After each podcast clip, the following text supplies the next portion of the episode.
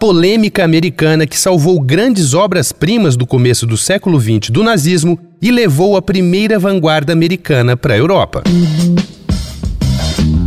Dois pontos. Uma conversa sobre quase tudo com Daniel Almeida.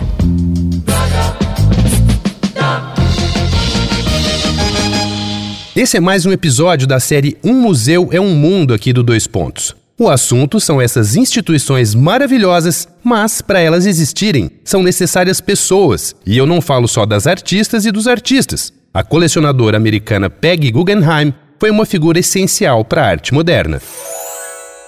Peggy dizia que não era uma colecionadora de arte, dizia que era um museu.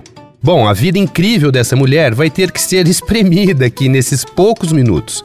Filha do industrial milionário Benjamin Guggenheim, morto em 1912 no naufrágio do Titanic, Peg ainda mocinha e cheia da nota, parte para Paris do início do século XX. Ali fica amiga de figurões como Brancusi, Samuel Beckett e Marcel Duchamp. Mas foi aos 39 anos, quando decide abrir a galeria Guggenheim June, em Londres, que os rumos da arte do pós-guerra mudariam para sempre. Foi Peg que promoveu a primeira exposição de Jean Cocteau e a primeira solo de Kandinsky na Grã-Bretanha. É a partir daí que estabelece uma meta pessoal e adquirir uma obra de arte por dia. A ocupação nazista estava se expandindo pela Europa e ela não teve pudores para comprar o filé da produção da época por preço de banana, como obras de Georges Braque, Salvador Dali, Mondrian, Leger, Francis Picabia, entre muitos outros.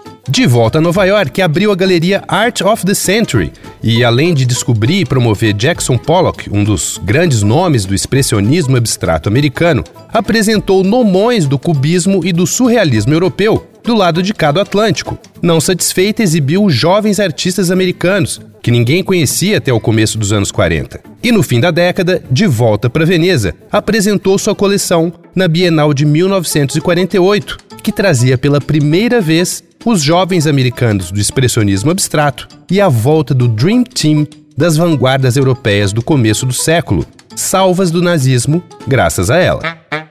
E houve só alguns highlights da coleção. Picasso, Braque, Duchamp, De Chirico, Mondrian, Kandinsky, Miró, Giacometti, Klee, Max Ernst, Magritte, Dali, isso só para falar alguns. Depois de comprar um palacete para viver e abrigar sua coleção no Grande Canal em Veneza, Peggy apoiou vários artistas italianos também até sua morte, em 1979.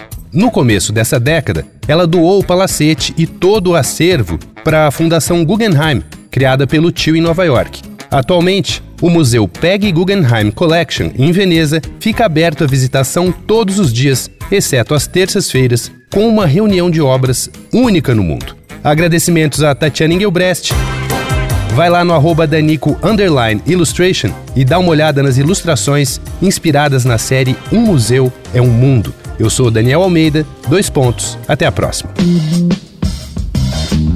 Você ouviu Dois Pontos uma conversa sobre quase tudo com Daniel Almeida.